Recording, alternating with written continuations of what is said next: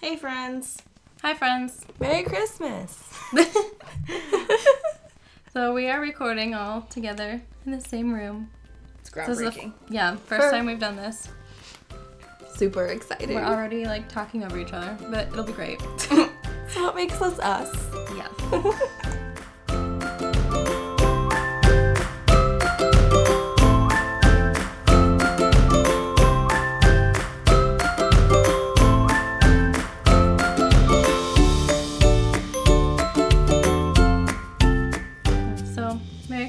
you already said that? No. We're doing great. And a happy new year. So, how was your guys' Christmas? It was really great. Super exhausting, but fun. Yeah, yeah, your sister got married. Yeah, she got married Like- on December 22nd, and it was really beautiful. But in hindsight, it would be super awesome if she got married like this week, the week after Christmas, because then we would all have been like super excited, Christmas, yay, let's make centerpieces, and then had the wedding instead of like wedding, wedding, wedding. Oh my gosh, Christmas is tomorrow. like Yeah. we were all super stressed, but it was really fun, and I'm super happy for her. And Christmas was awesome, and it was a good time. Yeah. Yeah. I went to Colorado for Christmas, so that was pretty fun. Got to go to the mountains and be in the mountain air and do some snowshoeing. Yeah, tell them about your your adventure oh man. snowshoeing. Snowshoeing. Well, I don't know if our viewers or viewers, listeners, I don't know if you guys have been to Colorado or not. Um, but I was in Breckenridge and it's 11,000 feet elevation. And I live in Ohio, which is nowhere near that in terms of elevation. So when I went snowshoeing, it's basically like snow hiking. You have like these little like I don't know what to call them. Um, not like platforms, but like circular things that like your feet go on, so that like you can have like a better like- surface area and like a wider area, so it's like easier to tromp in the snow. They look like tennis rackets. Yeah, except except for the modern ones don't. Oh, okay. They look like Crocs but larger. they look like they look like tennis racket Crocs, but without the racket, like without the like racket, you know, crisscross part. Um, so you're just tromping around in the snow and hiking and enjoying the views, but it's also very exhausting.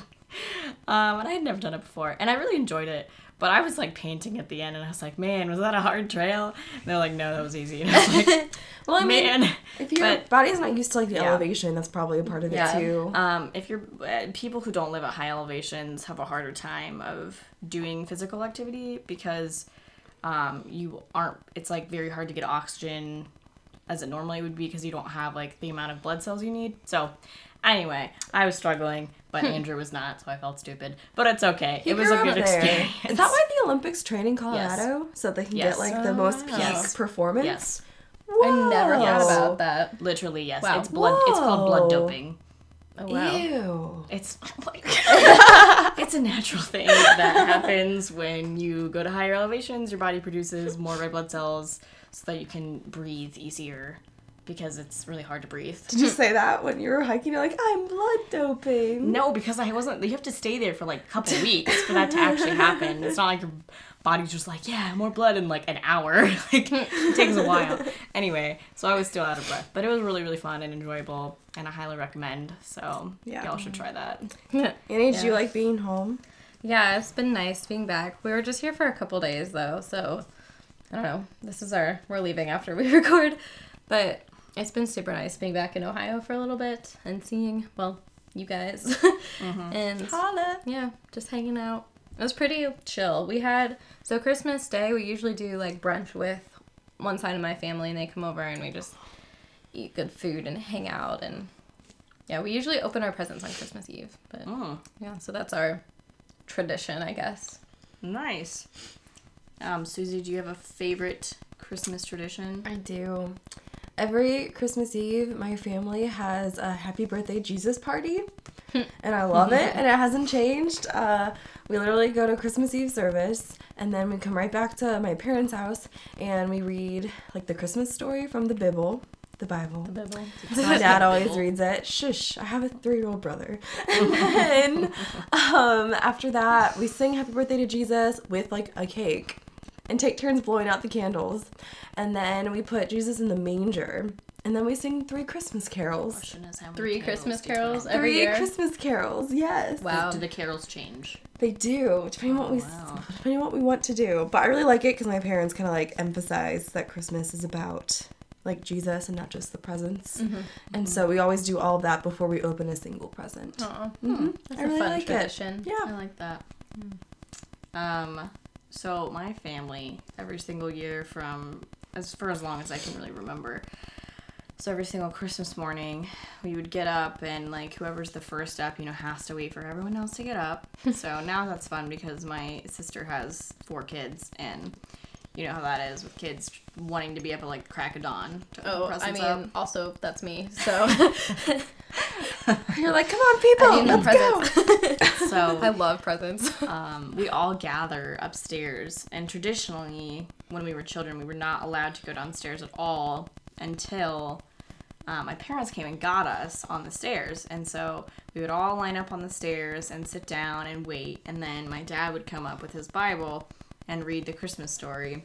And I would sometimes make him even read the wise men part because the wise men were never included because they like was like They came later. yeah, and Jesus was older. But um, we always would do that, and then once we were done with that, we would all like go and start opening gifts, and always like oldest to youngest or youngest to oldest, like in order. Everyone does a present at a time. present at a time. My voice has a little phlegm. It's fine. We're also recording super early in the morning. Ugh. So, so yes, We're falling apart a little bit. That's my favorite family tradition is doing that every year. Oh. So, but it's obviously cha- it changes when you get older because you get married and then you start spending Christmases with you know your spouse's family, and that's always mm-hmm. like fun to kind of see different traditions and different. And like start Ways your own doing it, traditions. Mm-hmm. yeah. yeah.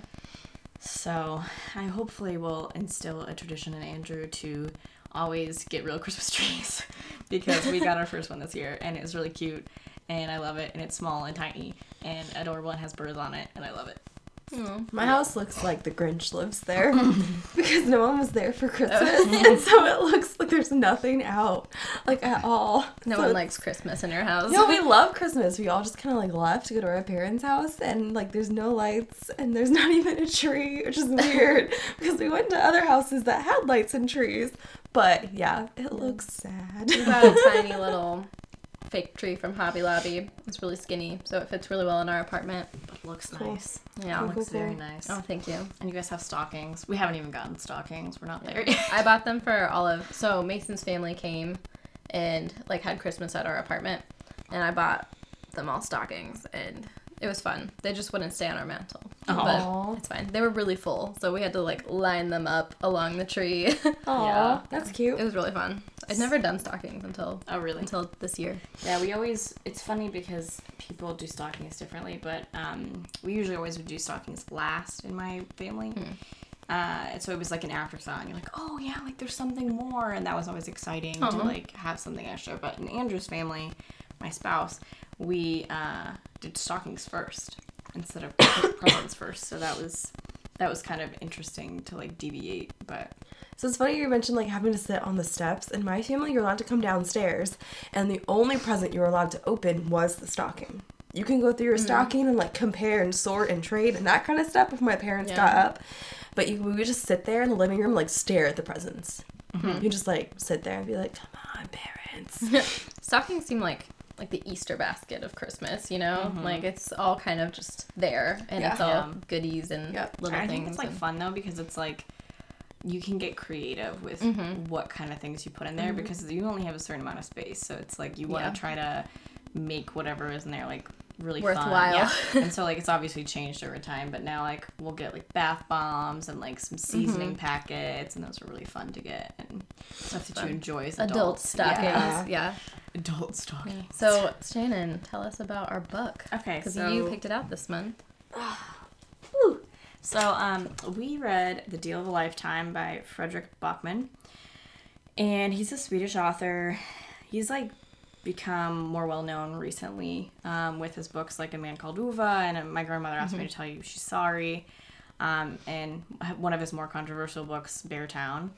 Um, Controversial. It's controversial. It 'cause A lot of people really love it, and then a lot of people are like, Really "This is super it. inappropriate. People shouldn't be writing It's this." a very polarizing book. Yeah. So um, I actually liked it, but that's a different story. I haven't read it yet. So, so we read a novella by him, and the novella kind of takes place at Christmas Eve. Mm-hmm. It's not really about Christmas per se, but I thought it was like an interesting thing to write to read around this time of year because it does take place around Christmas mm. Eve. And But there's a big Christmas tree on the cover. yeah, there is a Christmas tree on the cover. It looks Christmassy. and it's honestly really hard to find Christmas books that aren't like cheesy and you know mm-hmm. like hallmarky. So I was trying to find something that was a little bit more interesting. Um, I will say though about his novellas before we like dig into it that um, his novels are amazing, but I will say about his novellas they're like a little less um, like there's less time to expand and like do what he does best with characters, which is really develop them super well and like have that time to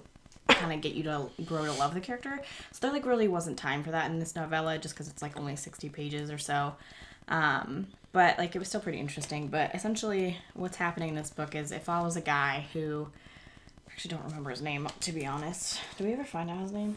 Fredrik. No, wait. That's him. No. I don't the think, author. I don't think I don't feel like we actually said ever its find out. his name. yeah, I don't think so. So He's just um, kind of a generic like, yeah. tycoon. narrator He- character. so yeah, person. like Annie said, he's like a tycoon. He's very very rich, Mm-hmm. um, and he's like kind of one of those guys who's just like kind of put work and ambition first over family his whole life, and it kind of like looks at him his like self reflections on parts of his life and how it relates to his son and him not really being there for his son. Um, and also you know what it looks like to um, i guess like what it means to have a life and like what the life is worth and what that entails. Um, and just kind of goes through his story like once he meets a little girl who has, a little girl who has cancer uh, while he himself has cancer so that's just like a little bit of a little synopsis before giving too much away Yeah. because I'm sure we'll get to like what actually happens in terms of the ending because the ending's a little abrupt and very interesting. I actually had to. I know Suzie had to do this too. I actually had to reread it um, after I read it the first time just because I was like kind of left being like, what just happened? Yeah, the ending was so abrupt that I had the same emotion where it's like, wait, that's ending? What? What happened? What? So- what? Why? And so I just reread it And the funny, the funny thing about that is, is I feel like that's very characteristic. He only has two novellas. Um, the other one's like in The Way Home is every day the way home gets longer and longer or something. And you kind of feel like that in both of them. You just feel like you read it and then you're like, what happened?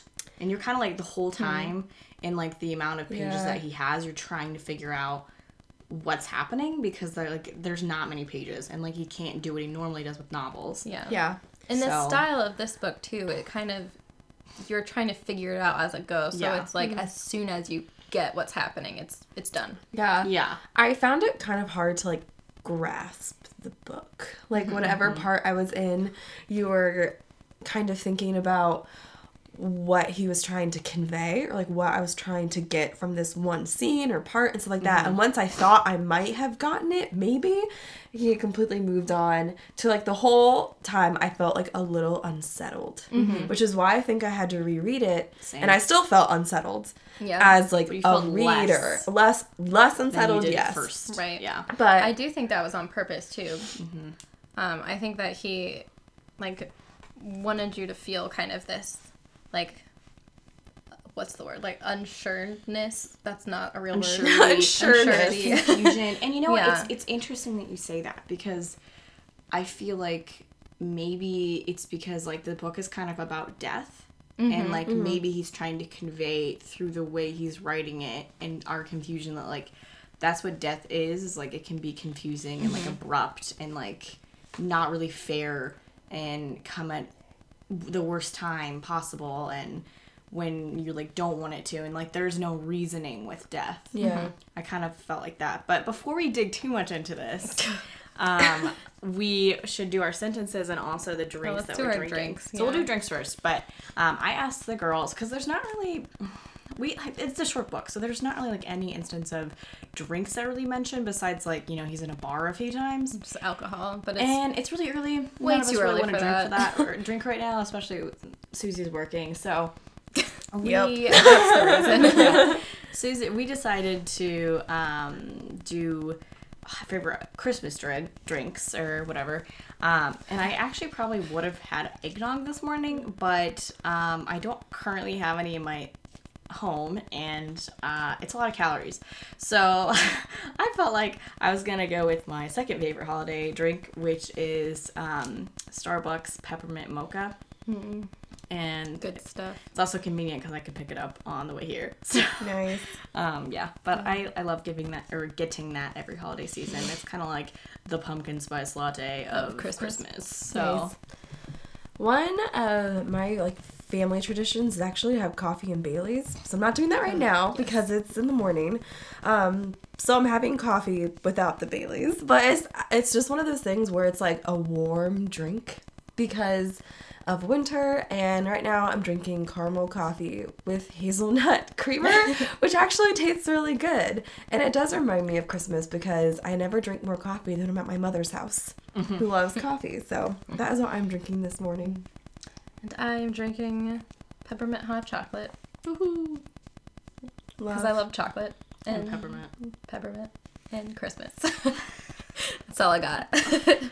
She even has little marshmallows. She Yeah. went all out. I It did. is. It's cute. Yeah. You can't have hot chocolate without marshmallows. No, marshmallows. you really can't. Oh, it's Oh. just Sin. a sin. Yeah. it's just wrong. Yeah. I feel like I'm always sick when I do these podcasts. Anybody else notice that? It's just the morning. It's also just the morning, so you're a little like Yeah. I'm a little groggy. yeah. So um, moving on. I'm gonna start with my sentence just because I had a really hard time with this sentence. I think we all did. And we say that Yeah. every month. Well, but really though, I like. I mean, I struggled, and Suzie looked at it, was like, "eh," and I was like, "I'm, I'm not touching it." um, but yeah, it was just very, very difficult, and maybe it was because I was really tired last night when I was trying to f- figure this out. But it was It's just very difficult to this characterize a 60-page book. yeah, this Yeah. book is so hard. short and it goes a lot of different directions. Yeah. So it's kind of Yeah. hard to It's hard to even something. decide like what to focus on Yeah. in a sentence because there's so many avenues you can go down. Yeah. So, we all struggled. So my sentence is one man faced with a bleak future and a regrettable past wrestles with the cost of a lifetime of survival and what makes life worth living. Solid. And we'll kind of dig into that a little bit later, but like Yeah. He talks a lot about surviving and you know like what that means to him and Yeah. the pros and cons. So that's kind of where I went with that, and that's why I went first because I went. I feel like it'll only go up from here. Not sure about that. I don't know. Um, my sentence is in a poignant letter to his son, a man explores life, its struggles, its expectations, and its challenges. hmm. Nice. Deep. Mine is in this short work, large concepts including death and the value of time are explored by an unlikely character. Hmm. Nice. That's pretty good characterization. Ooh. Oh, thank you. Yep. Where'd it go? Um, so we'll just like dig right in. Does someone want to start with one of their questions, or what do you want to Let's do discuss our first? themes. Oh, themes. Okay, These- well, these will be interesting. so um, I had the theme about. Well, I kind of mentioned this in my in my sentence, but the theme of survival, because, um, or I guess you could say even like survival of the fittest, really. Um, because it talked a lot about the main character's own survival and how you know he so they in this book they characterize death as or not even death but the person who kind of is in charge of like carrying out death's wishes so to speak yeah, death is kind of personified in this Yeah. book. Um, as a woman an older woman with a gray wool knitted sweater and she's always kind of going around and um, you know wherever death is happening she happens to be there and the narrator of the book the tycoon um, Yeah, he doesn't have a name. he doesn't have a name yeah but he kind of notices this over time that whenever someone close to him is dying she's there. And um, it's interesting there's even a part in the book where like l- the little girl that we'll like talk about a little bit later but she also notices the woman. Um, so i was like i thought it was really interesting that a child um, could notice like death when i guess when they were like close to it because like this woman was always at the hospital because death a lot of death happens at the hospital um, especially like on the cancer ward. So I saw the theme of survival because he kept surviving um, every time someone close to him would die. Like they would die instead of him, and he kind of had like some like an ex- to an extent he had like survival's guilt at the end. He felt like you know. Wow, every single time, you know like my friend passed away, my dad passed away, like my brother passed away. There wasn't enough room for uh, both of us in, in this lifetime because like they were both born like twins, and Yeah. the his brother died um, before like you know either of them really had a chance to live.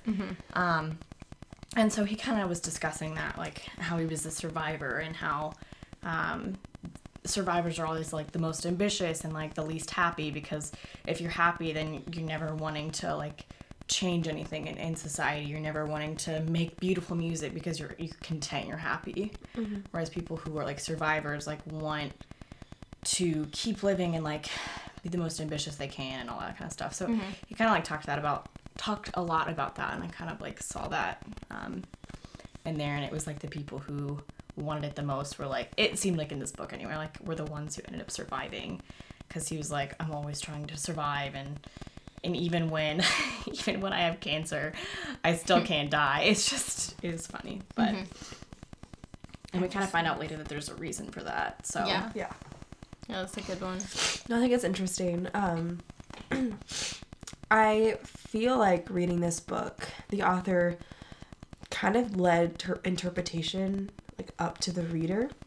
And one of the themes of like survival, um, that he was going on, maybe one of the things he was trying to point out was like the gift of life, where it's one of those things where he noticed that all these people were dying around him and he was surviving. And I think earlier on in his life, maybe he didn't like value his life that much or he did but you know he was just trying to like get to the next thing get to the next thing. Mm-hmm. And like and when he got cancer and when he like noticed this lady you know and thought more about it later in life he was like oh wow like i was chosen all of these times. Mm-hmm. And you know it gets into the theme of what are you doing with your Yeah. life. And we can talk about like why he didn't die too. yes, So basically, this lady in the gray sweater, wool knitted sweater. wool knitted sweater, she so she's in charge of carrying out like the the people who death, died. yeah. And yeah.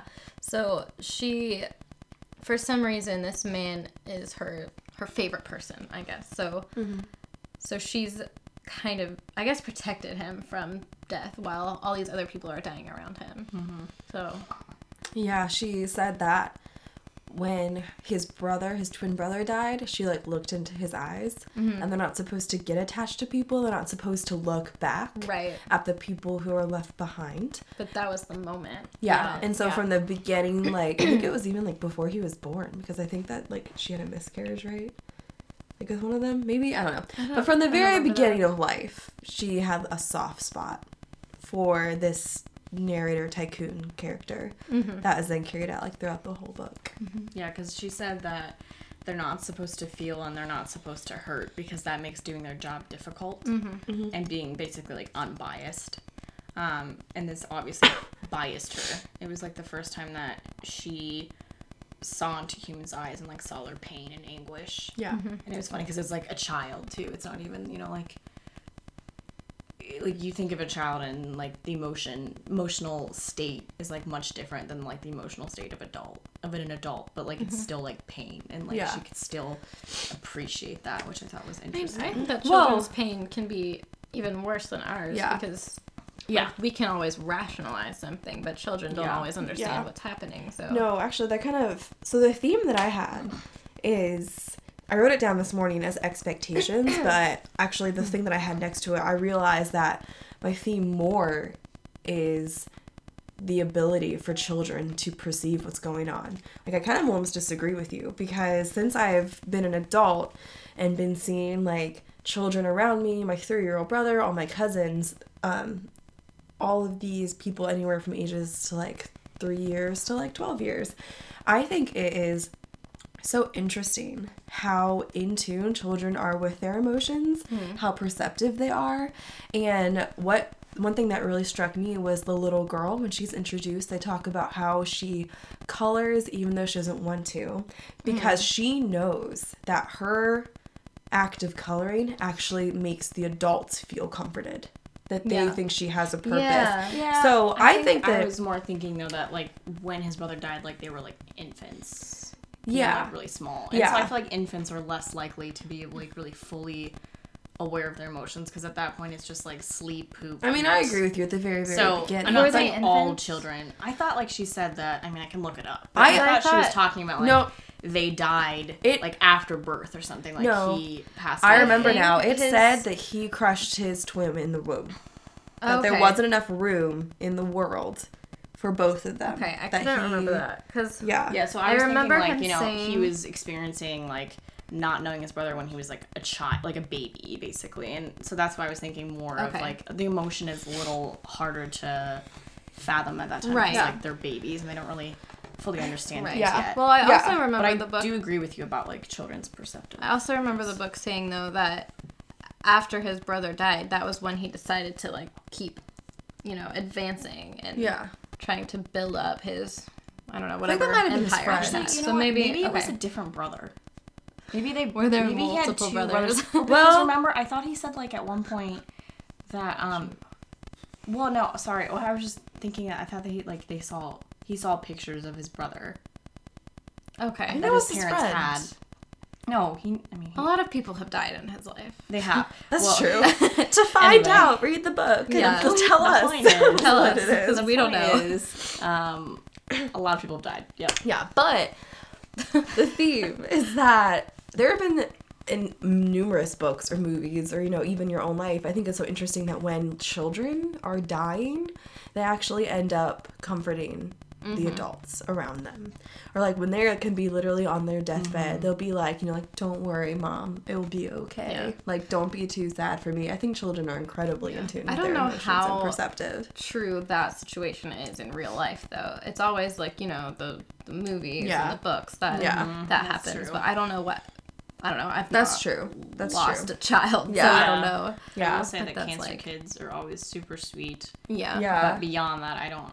Really I do know, know that that's like I don't I don't have like my this is only one child like my brother I don't he's never been around like that situation he's not dying so it's all good but I do know that when like you're sad and let's say that like you're trying to hide it from other people which like adults do a lot when they're at like gatherings my brother always knows Hmm. he will always go up to the adults and be like why are you sad even Hmm. when they're like super happy that kind of stuff How do you know? yeah yeah I'm fine. I'm fine. no I know so, um, what do you think, Annie? What, what was your theme? What did you see? Um, my theme. So my theme is more of an actual like item in the story, and I think Mm-hmm.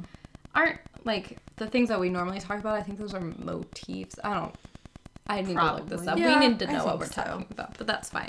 so my theme was the clipboard, um, and I guess the lady kind of is attached to the clipboard, but we do see remnants of it in other places because I know he saw the clipboard just sitting mm-hmm. around somewhere and she dropped the pencil somewhere and he saw the pencil on the floor somewhere. And i think that kind of ties into the idea that she talks about later where he asks her are you deaf? And she goes i am not my job. So i think that kind of helps to separate her from what she what she's doing. Mm-hmm. So because we see individual pieces of that throughout the story I think her character is super interesting because a lot of times as supernatural death representative characters, people oftentimes can't see them or they can just see them in certain situations. Mm-hmm. But it, what it sounds like to me is that she can actually always be seen and like her clipboard is always there or like that kind of Mm-hmm. Yeah, stuff. like she's an but actual- you have to notice it. yeah Like- she's an actual person Yeah. But You have to be in the midst, of yeah, but in the midst of like tragedy, people don't always Notice. notice. Yeah, and I think the reason that, you know, like the two characters that they talk a lot about in the book, like the narrator and like the little girl notice, is because the narrator's seen her a lot because he's experienced a lot of death in his life. But the little girl is noticed because they're on a cancer ward, so Yeah. they've seen her a lot and like know. I mean, ch- children, like you said, are pretty smart, intuitive. They can pick that stuff up, but like she notices when the lady goes in and then the person comes out dead, you know? Like, Yeah. Yeah. Children notice that stuff Yeah.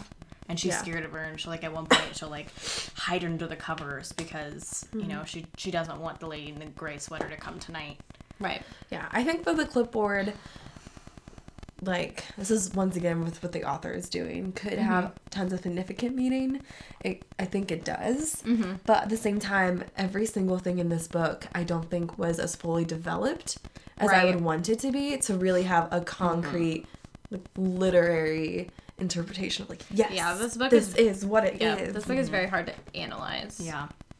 And it's interesting because in his little foreword, he talks about how like this started out as just a story he thought up in his mind during Christmas Eve when his wife and child were asleep on the couch. And I think mm. it's interesting because a lot of stories have started out from him as like blogs. So his first book, A Man Called Ove, started out as a blog hmm. about like a grumpy old man that he saw one day and like thought up a whole story for him.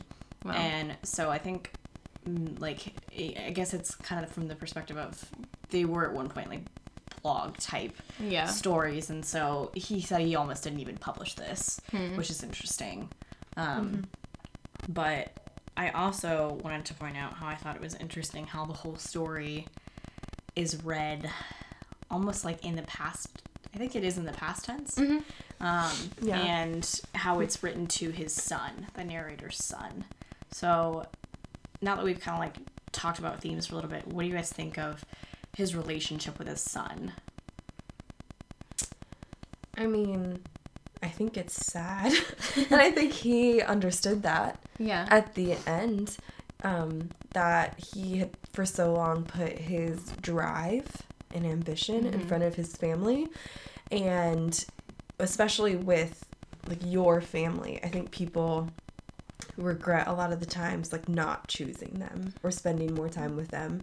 And so it was interesting how like at this point in his lifetime, he was starting to think about his decisions in his life and you know, I think he was really regretful of what he had given up. Mm-hmm.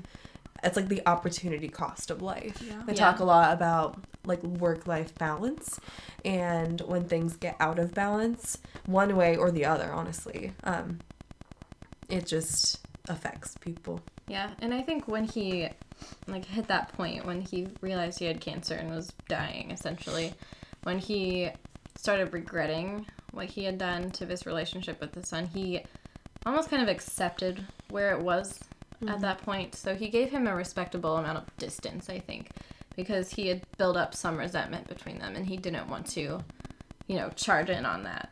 So mm-hmm. I think there is a switch even though you know, nothing like physically changed between them, but his attitude did a little bit. Yeah. So I have a few more questions about. Mm. Oh, Um, before we move on, I think it's also interesting to know about his son that so we have this big like business tycoon man, and then his son is a small business owner, so he owns Yeah. a bar.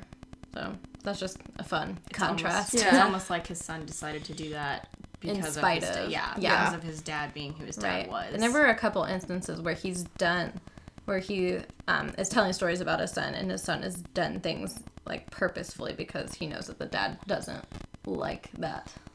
yeah. So maybe. Um.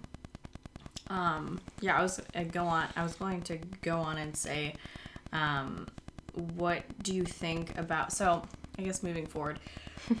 Um, Annie, would you characterize just a little bit more for the audience, like Putting what? me on the spot. Yeah. well, I feel like you're really good at this, but just like talking more about like um, what the relationship between like why it was the way it was, like strained, and then on to more of like I want to talk after you do that, like more about the ending and like Yeah. looking at how he chose what he chose to do and like if that was worth um sacri- like sacrificing for for like the little child or if you should have worked more to try to like reconcile with his son like what Yeah, because that was the That the was deal. kinda- yeah. yeah, the deal of a lifetime. yeah Yeah. So I guess like at the beginning he's your typical like father who puts business instead of family and he makes promises that he doesn't keep and you know keeps his son waiting on the front steps for things that he's never going to show up for and um there's also this whole dynamic with the mother too where the son gets along with the mother and i think the dad is kind of jealous of that.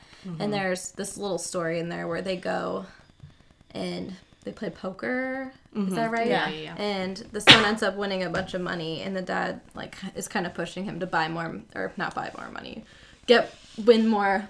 Yeah. Gamble- Like gamble continue, more. continue, Continue. Continue winning, whatever, the yeah. winning streak, And he had already won like what, like 600 six hundred dollars or not dollars. Yeah, kroner, Kroner. dollars are like Yeah. different. Yeah, but Um, but he's like, I don't want to do this. Like he wasn't as comfortable with it as his dad was because he, I don't know. You kind of just see him as the antithesis of his father, as he doesn't like big business. He doesn't like, you know, businesses coming in and taking over other mm-hmm. spaces because that happened to his bar or his mm-hmm. office that he was working at. There was a big business that came in and took that building over and made them move.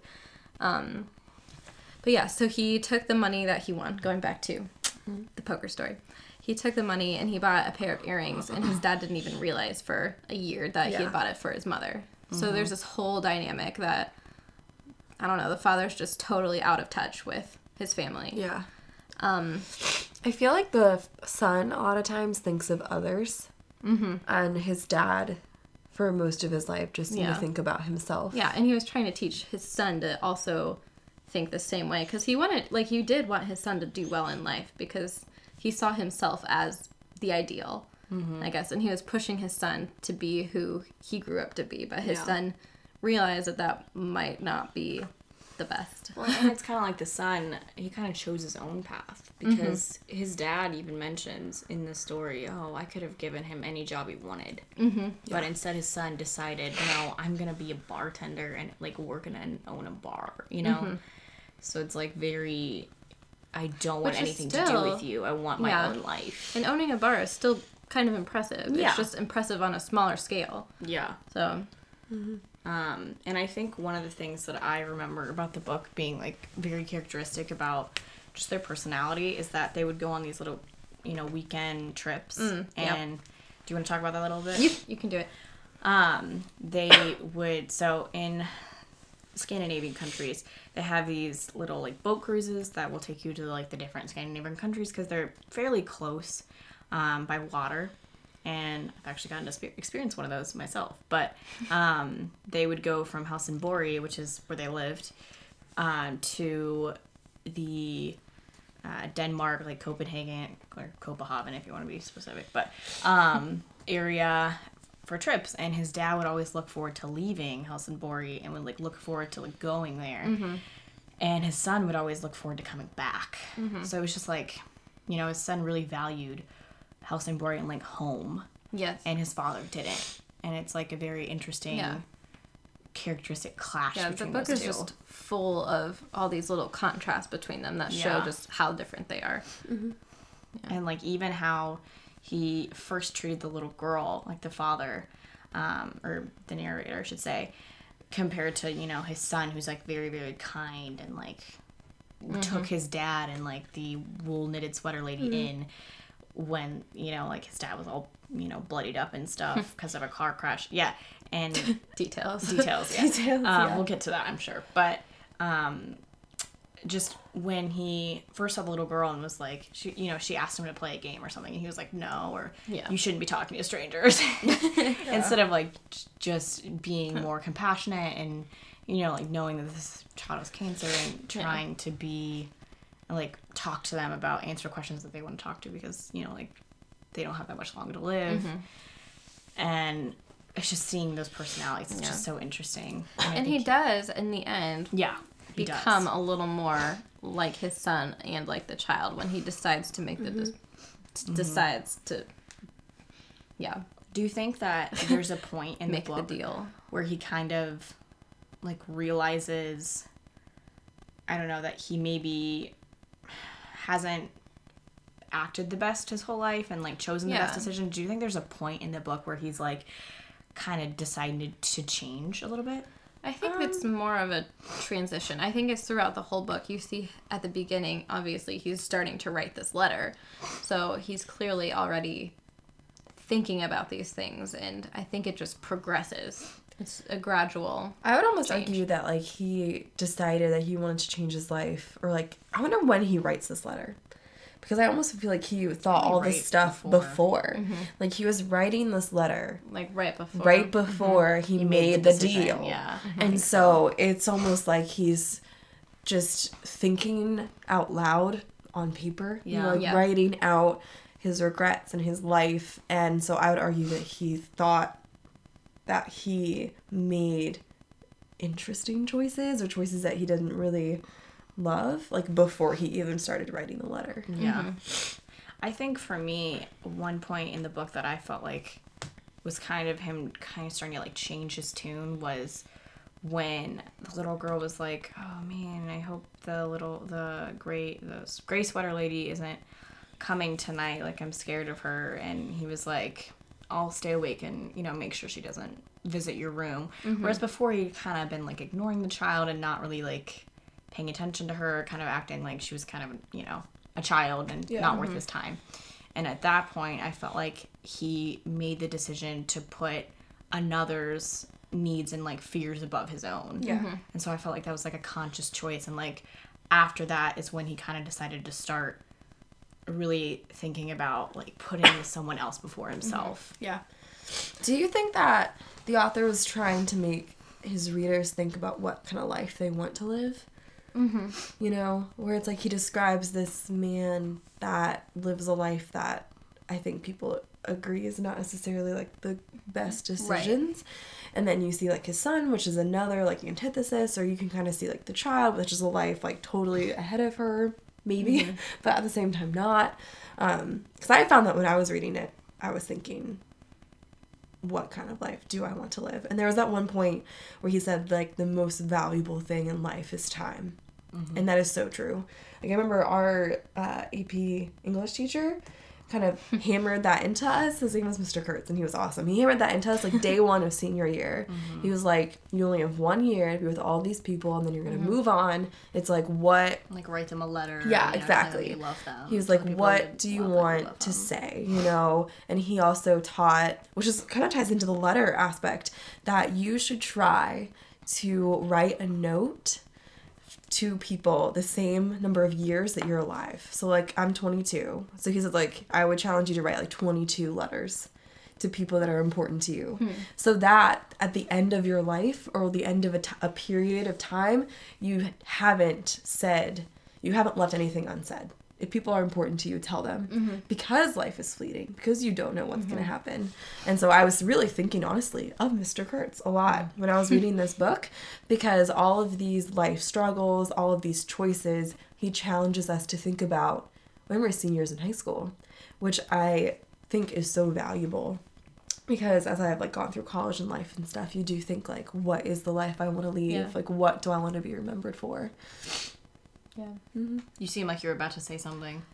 Annie. It wasn't super related, but I had a teacher in high school who had said people over things, which obviously that makes a lot of sense. Yeah. But there's just a lot of little ways that that plays out, and it.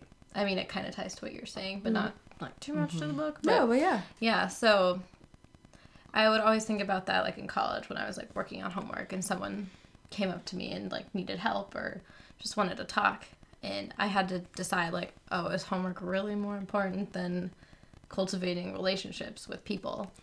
So, because think- even though homework is super important and you know doing well in school and But at the same time, you can But be this- like, I can do the homework later. right, Where, yeah. you don't know if you necessarily have time to Yeah. be with people. And, you know, it's like interesting that you say that because, um, so I'm in medical school right now, as I've told you guys before, but something that they kind of tried to hammer into us in the first couple months of school was, you know, we had like this whole session where we talked to other students about like family planning and just like how to balance school and family because this is mm-hmm. going to be the lifelong thing for mm-hmm. us is like having a lot of work and priorities and, you know, responsibility there. And then how to how to also balance with like a very busy schedule with your family so that you're not you know kind of hurting those relationships.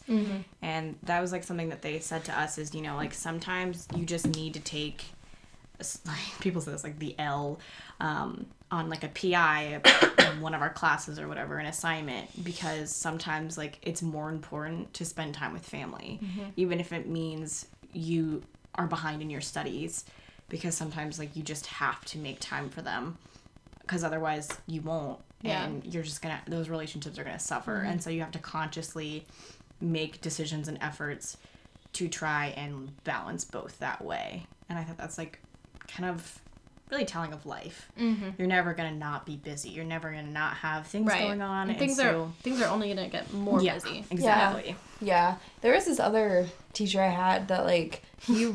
Okay, I'm sorry. I love Going back to high teachers. school. I love teachers. This actually is college. Oh, okay. It was my accounting professor, and honestly, my what was cool about him is that he challenged us to think about like your lifetime as well, and he had us write a letter, honestly, a letter to like our future selves that was like, you know, what do you want to accomplish? What do you want to be? Who do you want around you? Like, what do you want people to think about you? And he said that he had his letter with him, like at all times, to like focus on like what he wanted his lifetime to look like. in and accounting reflect. that's pretty deep Yeah, he was a super awesome professor. Yeah. one. Um, okay, Yeah. so I have, and I know we're gonna like get into like each of the questions that we prepared, but before we do that, I just want to ask one more key question about Mm-hmm. the end of the book. yeah, we should. Um, you should explain the ending. Yeah, so basically, Before we forget. we have this whole letter this whole time, right? And then we get to the ending of the book, and essentially, so the guy, the narrator sees the woman with the knitted sweater, and and he's like, you know, like it's my, is it my time or whatever? And she says, no, it's not your time yet. You'll actually wake up tomorrow and find out that you're cancer free, and she said it's not yours, and then like goes and stands in front of the little girl's room. And at that moment, he um, steals the clipboard, takes the pencil, and like runs for it, and um, drives his really expensive car. It's like a million kroner or something. It was like what it costs or something. And he essentially tries to sacrifice his life by killing himself. Um, and driving in front of a lorry, which I think is just like a big truck. I'm not really positive about that. Um, but he, yeah, is trying to like I don't know, take a life for life. So he's trying to give his life so that this little girl can live because he like has cancer and he kind of realizes he's been a crappy dad his whole life. And so I think like that's kind of what's going through his mind when he's trying to do that. But it doesn't work. He doesn't die and he's just like super bloodied up. And um and he essentially um, asks the lady to spare her for himself and she says that's not how it works. It's a life for life meaning you can never have existed to allow someone else to exist. Not just that you have to die like you have to be erased completely that you never were there. And she said it would mean you would never have been your son's father. And so then like they go and talk to his son for a bit. Um, and both of them and then like he kind of makes the decision to do that to give up his life for this little girl so that she can live and have a long life. Um, and so i guess my question about that is just what do you think of that decision? Do you think that he should have done that? Like you think it was like noble that he sacrificed his life for this little girl and didn't ever exist? Or do you think that he should have stuck it out and um, tried to be a better father for his son and like work through that relationship even though it was really strained. Because i think that's like the big question that i was left with at the end of the book mm-hmm. is like, was really- this good? yeah like mm-hmm. what was this actually very noble or, or was he avoiding you know the decisions that he made through his life and deciding that it wasn't worth it mm-hmm. anymore? Well, I think the obvious answer is that yes, it was a good thing because this is his his first selfless act, basically. And you know he's already messed things up with his son enough that maybe if he doesn't exist, the son will have a better father or a better you know a better life according to him. Um, but there's I don't know. It's very hard because we're talking about you know hypotheticals, something Yeah. that can't really happen. yeah Um, I don't know. I think it's really hard to say because we he also had the opportunity to repair things with his son, and it seemed open mm-hmm. to repair. His son seemed to accept him and mm-hmm. you know be willing to work on their relationship. Yeah. like his son wasn't at all barring his dad from Right. getting to mm-hmm. know him at all. He was. It seems like he always has had like an open attitude Right. to it. Um, I don't know. I think it's hard because at the end of the book, I had such mixed emotions about that decision. On one hand, I thought he was really like courageous for giving up his own life so that this little girl can live an entire life. Um, hopefully. But at the same time, I also was like, but like, but your life, like you could fix things with your son. You can impact, like a lifetime Mm-hmm. can have such a huge influence. Um, I'm not saying one life is more valuable than the other. Right. I just, yeah, I think it's one of those things where it's really hard to say in a like you can't totally really out. hypothetical situation because like everybody is important. Everybody can have a huge impact. Every and like what you do doesn't even like have to be your impact. Like just like loving people Yeah. or making time for others or you know your Yeah. life can look so different Yeah. so I think- I think the contrast that the book was trying to present is that he was torn between an adult, like his son, who has already kind of had his life, versus a child, someone who hasn't really, you know, Had a chance. experienced Yeah. Yeah. life yet. So I think the book was trying to say that the right decision was for the child. hmm And another thing is, if he gave his life up, his son would still exist. He Right. just would have a different father. Right. Yeah. So that just that being said, Nobody died. no one no one died. Yeah, and he didn't even die. He just He just Erased. ceased to exist. right. So, um, just so that we have time to get to our questions, let's just do a speed round of this. So, like Okay. very short answers Oh for man, the questions. we gotta think fast. Um, I actually got inspiration from a different podcast for doing this. Oh. Um, but so okay, so I'll What's start with my question? question. If you had to cease to exist to save someone else, who would you want to save to do that for? Uh, my husband. Is that? That That seems like be- a good that can be an answer. this is so hard. Ah, Me, right? sure. There's so many people I love. I know there is. I always think so. So many people. So Yeah. anyone in I my mean, family, my friends, my sister. I think my hopefully we would be open to sacrificing ourselves for, For anyone. you know anybody. Yeah. Yeah. Ideally, I think for me, I would probably do it for like my child, mm. wanting Oh, like them to li- live. Yeah. If like they had like a really bad illness and were gonna pass away, like I would want them to live. Yeah. Right. Um, Okay, my question. you don't have a child. Just yeah, Yeah. I do not have a Clarification. child. I do not have a child in future sense. Uh, my question's kind of good for speed. Uh, what is one word that you want to describe your legacy? that is not good for speed. Oh man. It's the first thing you Uh, think of. first It doesn't thing. have to be super poignant. hmm. Um, the first word that came to my head is willing, which is Hmm. interesting because I feel like that's not something I would normally characterize Hmm. myself as. That's a good word Um, though. But that's something I just like kind of thought of off the top of my head. Like that's just the first thing that popped in my head was Yeah. willing. I think mine would be giving. hmm I think mine is like loving, like sacrificially loving Willing, people. giving, loving. Yeah, cool. I like, like a song. And my question is, I don't know how good this is for speed, but is happiness a hold on, hmm, what did it say?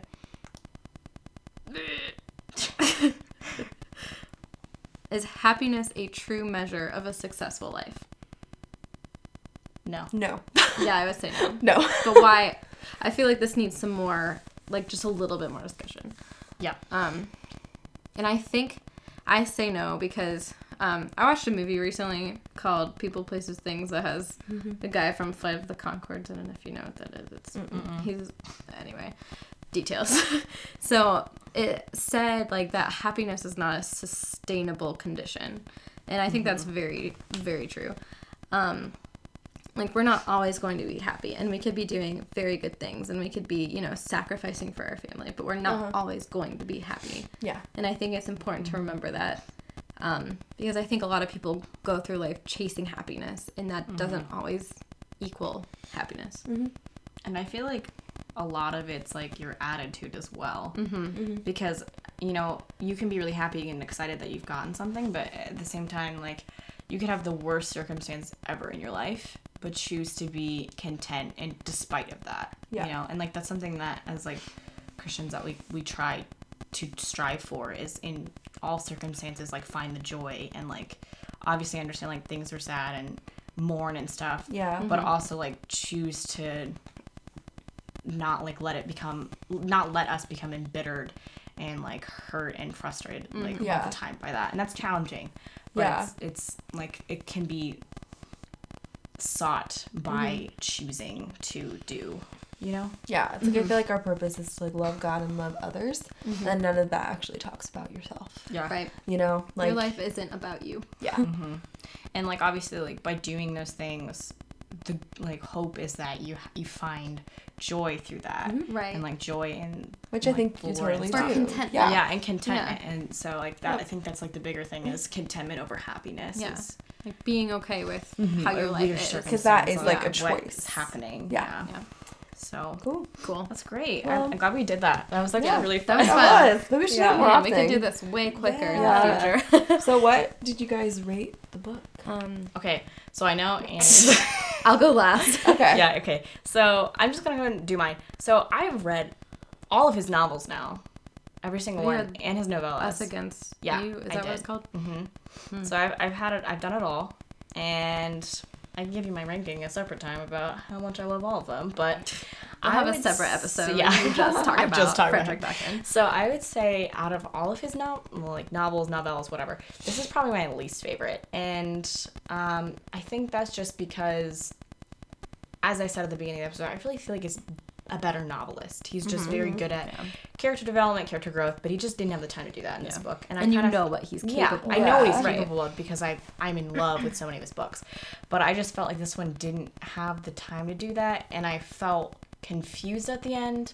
And I feel like you should never really like and like maybe that's what he wanted you to feel was confused, mm-hmm. but I feel like you should never like feel leave the book being like what just happened? I don't really know what happened. I'm kind of confused. And like the fact that i had to read it twice to really fully understand it like that's not like necessarily a bad thing. But um because of that i would say that i think mm, three three and a half stars for me just because like i said you just know what he's capable of. I've read all of his books and it's just not the full extent of his skill Yeah. um ju- and that's just being you know maybe i would like give it a five star or four star if i hadn't read anything else by him so that'll be interesting to see what Suzie says Yeah. but that's just i think me Yeah. yeah. I um gave it a three, which just means it's a book that I liked, but I didn't love it. Um, I liked how it made me think about life and just about relationships and the choices you make. Um, I thought it was really thought provoking, but I felt unsettled. That makes it like I like it felt hard for me to grasp Yeah. the book to to understand totally what I was supposed to be understanding. Was I supposed to be understanding something?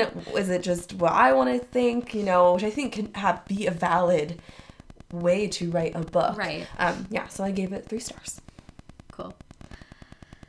I am giving it two stars. um, I think this book. So a lot of what Shannon said, like I I've read a couple other of his books and I really really enjoyed them. Um, and this one is just he doesn't have enough you know room to flesh things out and develop things. But if there's a novella that doesn't do that, then why does it exist? Yeah. Um, so I, en- I don't know. I want to say I enjoyed it, but it it took a while to get to that Yeah. point because it was very all over the place, and he says things that almost contradict. Like he said that the lady can't. Like the lady said that she can't see into the future, and then two pages later, she's like, "Oh, tomorrow they're gonna tell you that you don't have cancer." So I don't know. There was a lot of little things like that that bothered me, and um, I just felt like I didn't really get anything out of it. Like it wasn't like I could have just not read the book and Yeah. have been the same. Like Yeah. it was not a necessary read. But Like it didn't like I don't know, inform you it of wasn't- anything. Like, right. And okay, and I feel it, like a lot of his books, and you maybe feel differently, but I feel like a lot of his books leave you feeling like kind of changed a little bit Yeah. in terms of how you view things, Right. And it, like usually in a better way, right. And, this was it was lacking What? in Yeah, this this didn't do mm-hmm. that, so Yeah. you weren't left. It being was like, just "Oh, very this amazing." ambiguous. And I think he wanted you to interpret it how you wanted to. Or however Yeah. came to you. Which but we don't nothing like. nothing came to me. so I could have done without it. Mm-hmm. But it it definitely brought up a lot of interesting topics to talk about. Like obviously I could talk about it for an hour. Mm-hmm. Yep. So I feel like we had like a lot of great discussion about this, but like, yeah, I totally agree Yeah. with you guys. It wasn't the sorry for picking it. No, you're But at the same fine. time, I think this is good because like Yeah. we're not gonna always love every single book that we read. So I think Right. it's it is Yeah. good to read books that like I think it's good to push yourself. yeah, Yeah. to push yourself and that you wouldn't normally pick up. So Cool. that being said, We tried. we tried. Um, I would recommend reading if you're interested in picking Mm-hmm. something up by him. I would recommend either starting with a man called Ove or My grandmother asked you to tell asked me to. My grandmother asked me to tell you she's sorry. Yeah, which are Annie and I's favorite Favorites. books by him. Yeah, So- and he is a very good author. Yeah, so don't amazing. let my judgment of this book Yeah. tell you that he's and a bad isn't author. even really he's not. It's, it's a novella. It's not even technically a It's full not. book. So just like, it doesn't Just 60 Yeah. pages. Yeah, but I that being said, I am glad that I've read everything by him. Um, but you should read those other Yeah. books first. All right. And then next month, we're reading Shakespeare, which is going to be really fun and something very different than this. Yeah. So I think we decided on the uh, what did we say? Midsummer's Night A midsummer's night. A midsummer. A midsummer's night. Dream. Is it Midsummer Night's Dream? Mids- I don't know. that one. That one. cool. All right. Well, we will talk to you later. Bye, friends. Bye. I hope you enjoyed our conversation on The Deal of a Lifetime by Fredrik Backman, as well as listening to our in real life banter. Don't forget to check out the episode description where you'll find links to our drinks, Goodreads accounts, and more. We will talk to you again at the end of January, so feel free to read A Midsummer Night's Dream by Shakespeare along with us. Bye, friends.